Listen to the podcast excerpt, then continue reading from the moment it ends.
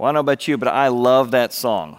And often I feel that song like I'm just going around in circles. Maybe it's a conflict with my wife, maybe it's a disagreement with someone at the office, or maybe it's in parenting. It feels like a three ring circus sometimes going around in circles in life. Well, the same thing is true with families. That's why we're doing this series called Shape, where we're trying to look at how to get our family into proper shape with new tools. And today we're looking at the circle.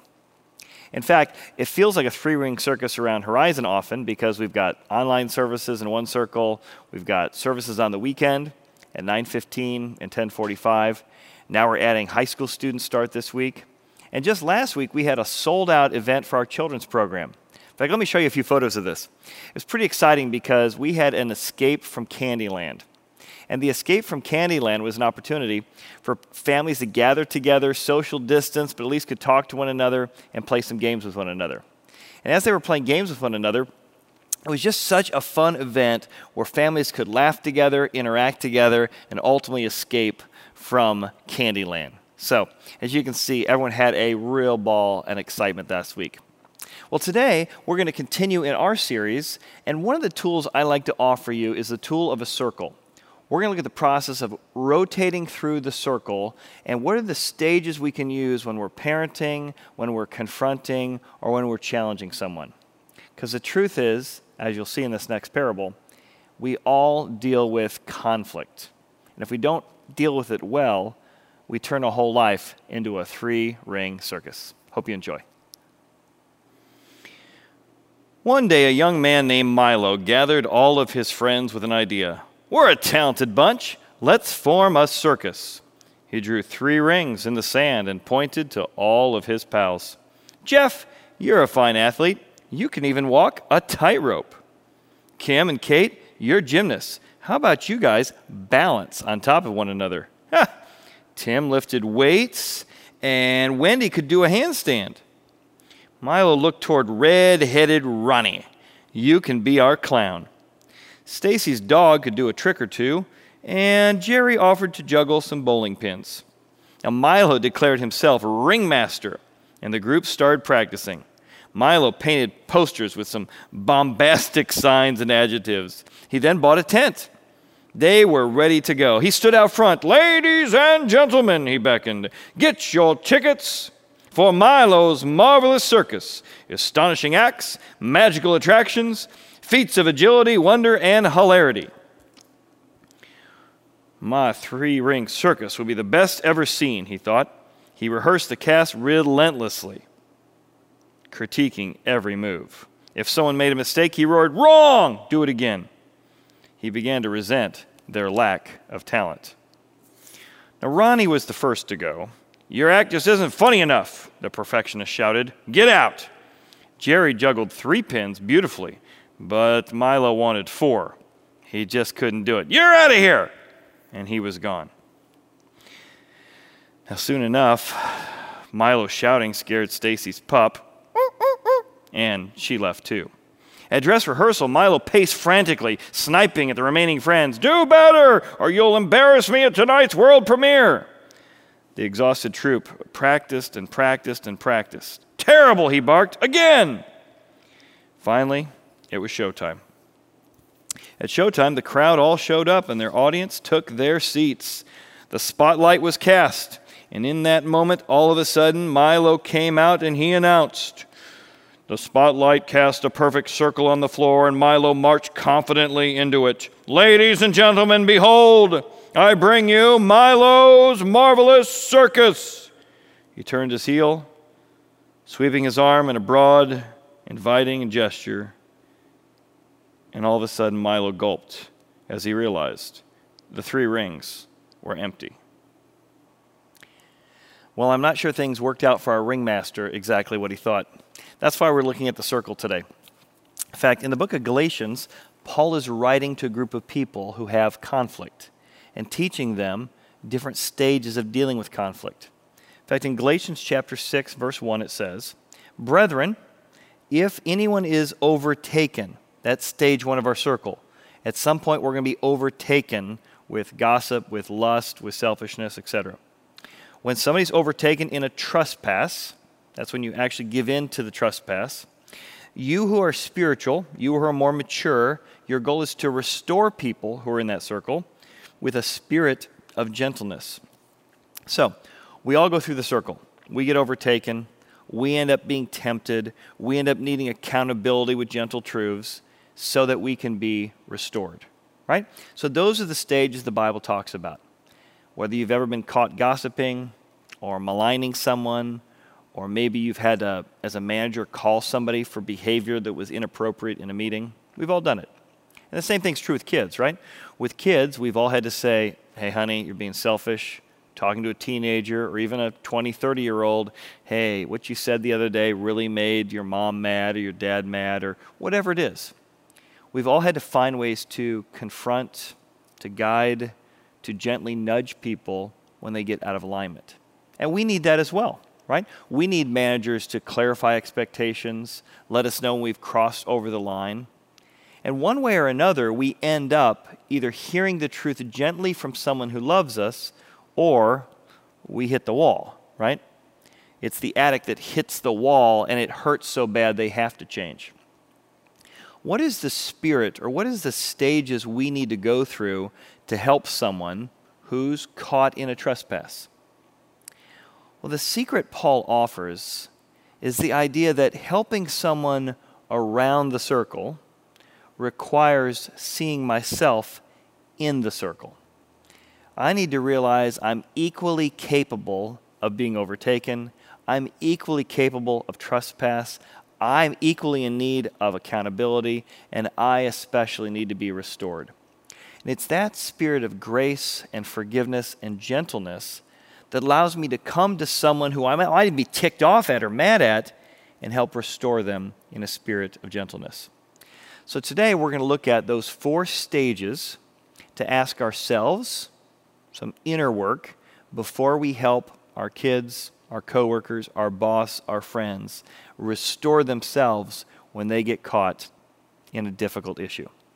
So let's look at those stages together. The first stage is the stage we are all will find ourselves in eventually, which is we're overtaken. Right? We're overtaken by doing something we know we shouldn't have done.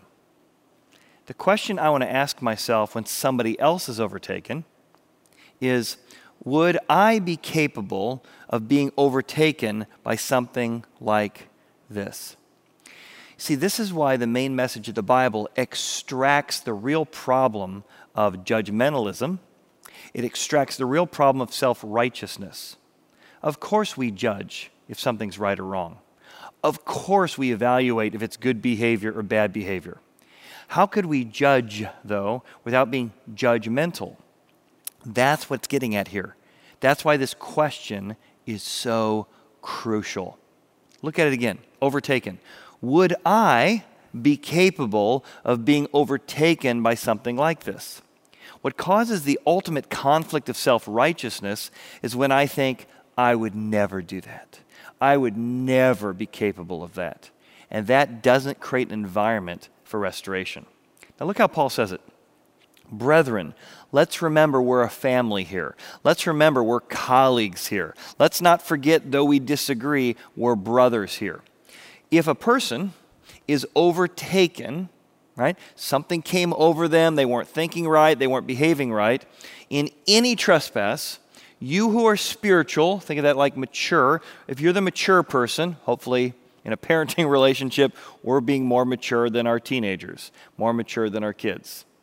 But the same thing is true in a work environment. You who are more mature should restore such a one in a spirit of gentleness, lest you too become tempted. So that's the idea here that the first stage of confronting someone or helping someone be restored after a trespass is to ask yourself a question. And what do I mean? Well, that humility. Can I look inside myself and say, man, I've done stuff like this. I have been tempted to do stuff like this. I've almost or have been overtaken by those kind of feelings, those kind of thoughts, or those kind of ideas, right? That's the idea of the circle. I need to scope my own life. what's going on in me that I might need to extract self righteousness wise so I can approach this maturely. I can't tell you how many times as a parent I blew up with my kids at whatever age 6, 16, you know, now they're in their 20s. And, and I blew up because of some degree of impatience because I thought I knew better than them, which I did at one level, but it turned into self righteousness rather than gentle parenting. Now, what does it mean to scope yourself? Well, there's a lot of ways to do this. One of the ways we scope ourselves is we see ourselves accurately. I remember my son Quinn was first born. I have a tendency to be a very permission giving parent, and I've got a real high factor for risk in my life. So, my daughter was playing tennis in those days, and so I brought little baby Quinn to the tennis match. And all the seventh and eighth grade girls wanted to hold little Quinn. Now, I, of course, said, sure. So, what did I do? I took Quinn and I handed him to my daughter. And she's holding him, doing perfectly fine job, and she starts handing it to her friends on the team, which is great. So I'm just enjoying Quinn being enjoyed by Sierra and all of her uh, teammates. But oh my goodness, did I get death stares from the other moms, right? All these moms around me are just looking at me like, How dare you? That's so unsafe. I can't believe you're putting a child in a stranger's arms. Now, I could feel the judgment. I could feel the looks. I could feel the, see them gossiping and whispering at each other, right? But you know what? It didn't bother me because while they were judging me, I was judging them. Look at these overprotective helicopter parents who are never going to let their kids do anything. So, see, at one level, I was judging them. Look how they're overtaken with fear, blah, blah, blah. But I had to scope myself and say, oh, wow, I'm actually guilty of the very thing I'm judging them for. I'm judging them while they're judging me. And that's what happens often is we don't take a moment to scope ourselves and say, could I be overtaken by this or have I already been overtaken by this? I'll give you an example recently. Uh, I got a, a, boat that I love going out surfing on. So I've got this surfboard that uh, surfs right behind the boat. So I pull into this gas station. I'm filling up the boat, and I got my surfboard loose because I'm about to use it. I forgot to strap it back down. Well, right next to me in the gas station is a guy who pulls up in kind of a clunky old car. He looks at me and says, How's it going? I said, It's going great. As he turns to look at me, he's got a shirt that says, Bite me on it. And I remember thinking to myself, now that's classy. And in my heart, I'm starting to judge this guy. I'm making all kinds of evaluations about who he is, what kind of person buys a shirt like that, wears a shirt like that. I'm evaluating his car, his lifestyle, all kinds of assumptions. I have now been overtaken with the sin or the trespass of judgmentalism and self righteousness. Well, I hop in my car, didn't think much of it, start driving down to the marina. And all of a sudden, sure enough, Mr. T shirt guy pulls up next to me in his car and he starts knocking on the window, waving at me. And I'm like, so I roll down the window and he says, Hey, your wakeboard fell out, uh, or your surfboard fell out a, a couple blocks back. Uh, you might want to go back and get it. And I'm like, Oh, man, well, thanks. And all of a sudden, it struck me this guy I had judged, this guy I felt superior to, this person that I had been mocking in my own mind was a kind person who saved me time, energy, and money because I went back and picked up the board that had fallen off my boat. Now, haven't you done that? Maybe in a different way.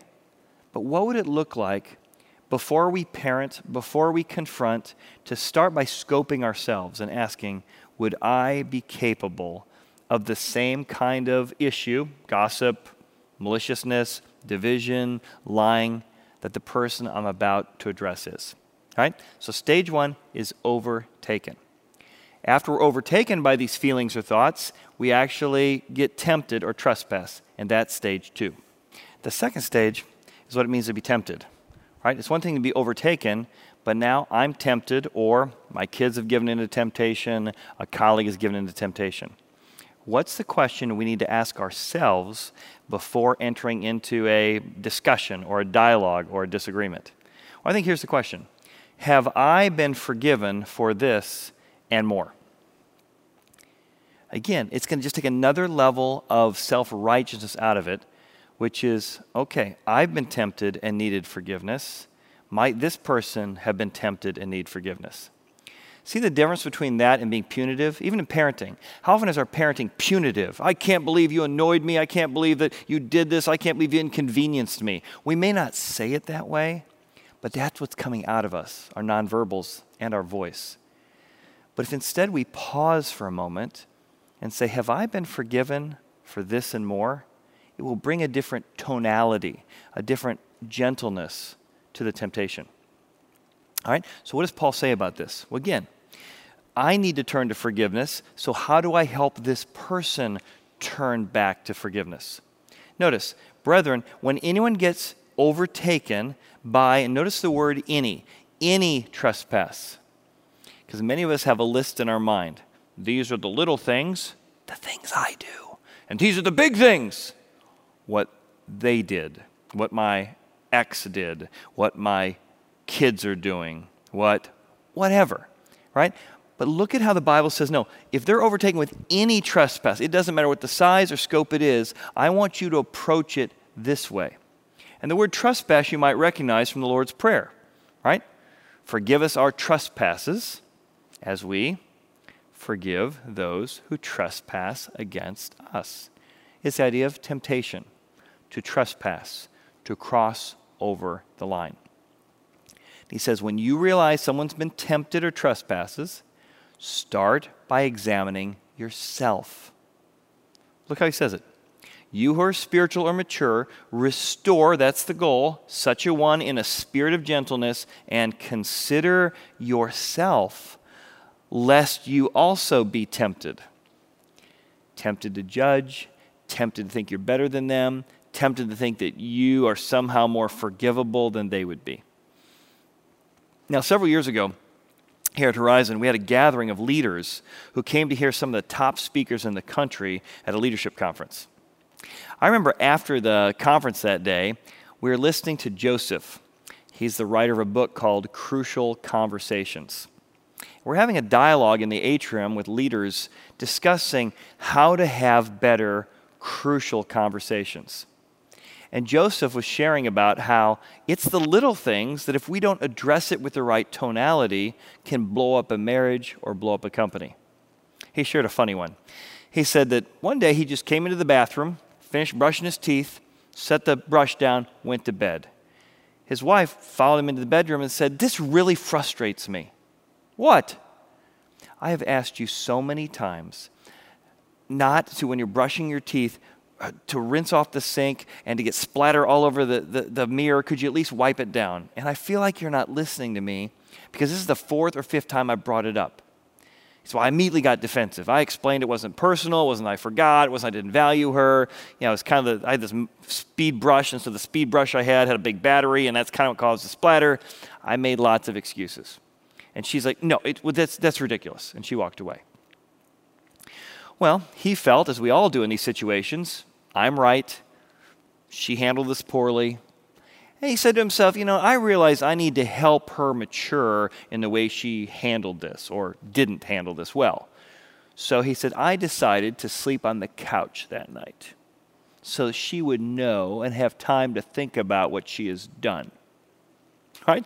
With the self right, I would never have done that. I would never have confronted my wife this way. He said he woke up the next day, the kids got up, they both, he and his wife, pretend like nothing was wrong. They had that perfunctory uh, activity you do when you know you've had a fight and not resolved it. You're kind of handing out dishes and talking around the kids. And then that evening, sure enough, he went back and got in bed, but it was stone cold silence. Kind of going through the motions of marriage, but not talking about the issue. And he sat there in bed, waiting. Surely now she'll realize how much she owes me, the apology she owes me, what she's done wrong. This is a great opportunity now that I'm here for her to finally make things right. Well, to his chagrin, he's laying there in bed waiting for that apology, and he starts hearing, Deep breathing. She's fallen asleep, and he can't believe it. He can't believe that she's fallen asleep wasn't taking this moment to apologize for what she said, how disrespectful it was, even after he gave her this incredible education of some space for the last day and a half. And he looked over and he said, and the, the, the light was coming in through the window, and she just looked hideous.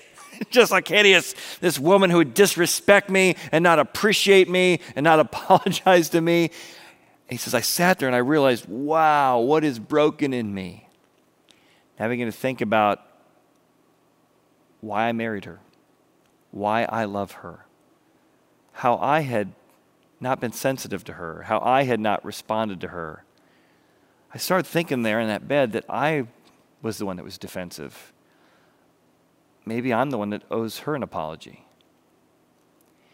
And the next day, well, he said before that, he said before the next day, he said, in, in that moment, as he began to examine his own heart, what he needed to be forgiven of, the things he had done wrong, he said, it was like I looked over a minute ago, it was like my wife looked hideous, and she looked beautiful again. Just changing his own outlook, changing his own heart, examining his own need for forgiveness, changed his outlook on the whole situation. Then the next morning, he looked at her. She got out of bed, you know, felt pretty good, and then realized they were still fighting. Her shoulders went up. You know that thing you do when you're kind of tense? And he said, Hey, can I talk for a moment? She's like, Yeah. He said, I need to apologize. And he could see her shoulders go down. A little more openness, a little more acceptance. He said, You know what? You have told me this many times, and I haven't made it a priority, and I'm sorry. I love you and I want to be more sensitive to you. And I'm sorry that I let 48 hours go by before getting to the bottom of this. As he shared that day, that crucial conversation, he gave that personal one and several business ones. And we, as a, a business team here in the atrium, we're talking about how often we don't have a crucial conversation because we haven't created the environment where the people we're talking to feel safe enough that when we confront them, they feel like we're really trying to restore them, not punish them. And we, as leaders at the church, begin to look at our environments. How do we bring that same tonality of humility, of I'm equally temptable and equally need of forgiveness to bear in our conversations? So, we've looked at stage one. What does it mean to be overtaken? Stage two, to be tempted. Now let's look at stage three. Stage three, he talks about considering yourself, and he goes on in verse 4 and says, Let each one examine his own work. Again, examine yourself before you step into this thing. In fact, later in the passage, he says some things about how to distinguish when you're confronting someone. How do you know when something is a temptation and something is somebody just making bad decisions? Like it's a real trespass. I had several people over the years have met me back after a service and said, Chad, I've got a relative who's got an addiction to gambling. I've got a relative who asks everybody in the family for money to feed their you know, medical addiction of you know, overusing prescription drugs. I've heard alcohol, all kinds of different scenarios. And I've said, well, the next verse in Galatians helps give you a tool for knowing the difference between when to help someone and when someone's caught in a trespass. Here's what it says in Galatians 6 2. Bear one another's burdens. Then, if you jump down a little bit, he says, But each one shall bear his own load. All right, well, what's the difference between a burden and a load, and how is that helpful? A burden is like a crushing weight, and a load is like a backpack. Every person needs to carry their own backpack. And as our kids develop, as our employees develop, they need to carry their own backpack, which means what? They need to be able to handle their own emotions. Your job, regardless of what happens, is to handle yourself maturely, not to lose your temper, or when you do, to go back and apologize. If it comes to addiction or money, there's a crushing weight. Oh my goodness, look what happened to you in your life. This is a burden. It's a one time thing. Let's all come around and help lift up this crushing burden. However, if these are day to day responsibilities, that's your load. And if I help you with your backpack, your load, I'm going to actually cripple you mentally or psychologically, because you're not learning to carry your own weight. So when I shared that that day, it was so helpful for my friend to go, okay, so when I'm looking at the situation, is this a temptation? Well, I think this is their load. So they're tempted to be lazy or to be addicted or to push off responsibility. I need to confront here because it's a load they're trying to push off. Or, no, this is a burden. This is a crushing weight. This isn't a trespass issue. I want to step in and help. So I found that very, very helpful from Galatians 6, distinguishing between a load and a burden. Now let's move to the third stage overtaken, trespass, now accountability. You see, we all need truth to come into our life to be accountable. Sometimes truth comes through consequences when it's too late or it's too painful. We need friends and parents and bosses and colleagues who love us enough to bring truth into our life to hold us accountable before we end up in a shipwreck. So the next stage of accountability speaks to truth. So we go around the circle. Accountability means I need gentle truths spoken to me. And you do too. And that's the question you can ask yourself in these scenarios. How would I want someone to bring an issue like this to me?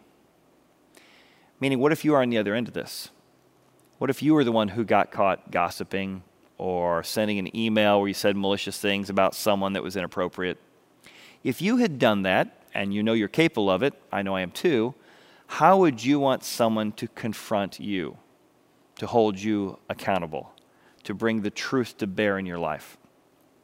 If you think about that idea, then how do I do unto others like I would want them to do unto me? That's the idea he's getting at here in Galatians. Brethren, if a man is overtaken in a trespass, you who are spiritual, restore such a one. How? In a spirit of judgmentalism? No. In a spirit of self righteousness? No. In a spirit of gentleness. Well, where's that gentleness coming from? This person has ticked you off. This person has made you mad. This person has harmed you financially or whatever. That gentleness comes from those questions of extracting the self righteousness. Would you say you parent out of gentleness? Would you say manage out of gentleness? What is gentleness anyway? I heard a definition one time of gentleness, which means to adjust your grip to the person you're holding hands with. If you're going to shake hands with a three year old, you would change your grip. If you were doing a handshake with somebody your age, you might have a firm handshake. Gentleness is adjusting your grip to the circumstances you're in. And we need someone who can bring truth and accountability to us with a spirit of gentleness. Now, the next idea we look at here is restoration. Remember, the goal is not punitive, the goal is to restore people just like you and I would want to be restored, which is the question Do I need help being mended at times? In fact, that's what's fascinating about the, the concept or the word choice Paul uses here. The idea of being mended, that we're going around the circle to be restored, is I was broke, I'm now put back together again. He says, You who are spiritual, restore. And the word restore is the same concept that we might have of putting a bone back together. You ever broken a bone? You ever had a kid? Ever had a grandchild who's broken a bone? When the bone breaks, it has to be reset. So, what we're trying to do when we're parenting or confronting someone is reset things into the right place. What's amazing is when that bone heals, if it's set correctly, it can actually heal stronger than it was before. And that's why when we embrace our own brokenness, when we bring truth and accountability into people's lives, we're not trying to punish them as much as restore them and strengthen an area in their life that they might be weak, that they might have had a weak temptation, they might have had a weak conscience, they might have had a weak character quality. So we're trying to restore or mend or put them back together stronger than before. I heard an interesting quote from John Legend. He was describing his kind of journey through relationships and being unfaithful. It was with his current wife that he's finally beginning to embrace faithfulness. But it took accountability, it took a journey of making a lot of mistakes to get to that point. Here's what he says At a certain point, you just realize you're happier being honest, not all that lying and deceiving. You're happier being faithful and being in love with one person instead of trying everything else. At a certain point, I just decided that person was Chrissy, and I decided I wasn't going to mess with somebody else anymore. So, what happened? Accountability. He got restored. Now, what was he restored from? He was restored from being unfaithful, being a liar, being somebody who wasn't dependable, to being someone who's now walking on a different path. I loved how honest that was. What would you and I write if we were to say, I need to be mended or restored? What are the weak spots in my character, the weak spots in my will or my thoughts or my emotions? And what level of accountability do I need from God, from others, from the people around me to be restored? Now, to do that, I want you to look at maybe four statements. And these four statements, I think, are helpful in being to diagnose this together. So, in your mind, circle one of these on the screen, or just think to yourself, what is the thing of these four I most need? So, what are those? One, would you circle, I am capable? You say, I would not. I don't think I'd ever be capable. Well, one of the things the main message of the Bible does is it brings humility because it says, whatever you're doing wrong, every trespass has different consequences, but any trespass is equally bad before God. What? Jesus says to murder someone is bad, but to hate someone in your heart is like murdering them in your heart. He puts them on the same playing field, they're equally bad. Would you maybe need to say to God, God, would you help me see that I am capable of whatever this person did to me? And bring humility into my life? Maybe you want to circle the next one. I am fully forgiven. The main message of the Bible is that you can be forgiven of everything you've done. What does that include? Well, it includes past, present, and future. It's in that place that I've been fully forgiven for what I've done that I'm then allowed or allow myself to extend that to work it out with someone else. You're not going to want to work it out or restore someone else if you don't realize how much you've been forgiven for. Third statement. Maybe you want to circle this one. I need accountability. Right? If you're honest, aren't there secrets in your life? There's secrets in my life. There's ways I've gotten wayward. I need accountability, and I need someone who loves me enough to say those truths, say those things gently and firmly. Maybe you need to say, I need accountability so even though I have a tendency to be a people pleaser, that relative, that coworker, that son or daughter needs accountability too. And I need to speak these truths that I've been holding back. Lastly, maybe you want to circle the last one I need to be restored. Did you know that's the main message of the Bible? Jesus came from heaven to earth to restore us in relationship to God. God was crying from heaven, I want to work it out with you. And I made a way to work it out forgiveness through Jesus and leadership and truth in your life. Maybe you want to pray with God right now and say, God, let's work things out between you and me so that I can be empowered to work it out with others. Let's pray together. Father, thank you for your forgiveness. Give each person listening to this a reminder of their own fallenness and their need for forgiveness, but the promise of your grace God, that you are willing to go to all ends to work it out with them so they could do the same with others. In Jesus' name, amen.